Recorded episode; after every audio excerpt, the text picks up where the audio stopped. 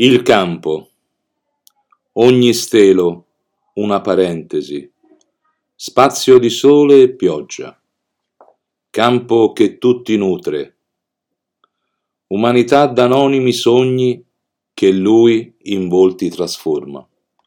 Spesso ci sentiamo insignificanti, anonimi.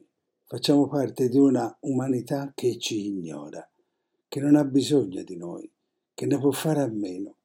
E noi allora viviamo la nostra vita come se ci sentissimo sempre messi da una parte, sempre lasciati, sempre abbandonati. Non è così. Il Signore dà significato alla nostra vita. Egli ci ha scelti, ci ha chiamati all'esistenza, ci ha donato non solo la sua grazia e il suo amore, ma ci ha ricolmato di doni che possiamo mettere al frutto. Per Lui nessuno di noi è anonimo, nessuno è un numero in questa grande massa di esseri umani. Noi siamo stati scelti, chiamati, amati, voluti. Egli ci ama. Vuole far sì che i nostri sogni diventino realtà, che i nostri sogni realizzino la nostra esistenza. Egli ci sta accanto perché noi non ci smarriamo più, perché noi si senta davvero la presenza di Lui in noi e si possa essere ciò che siamo destinati ad essere.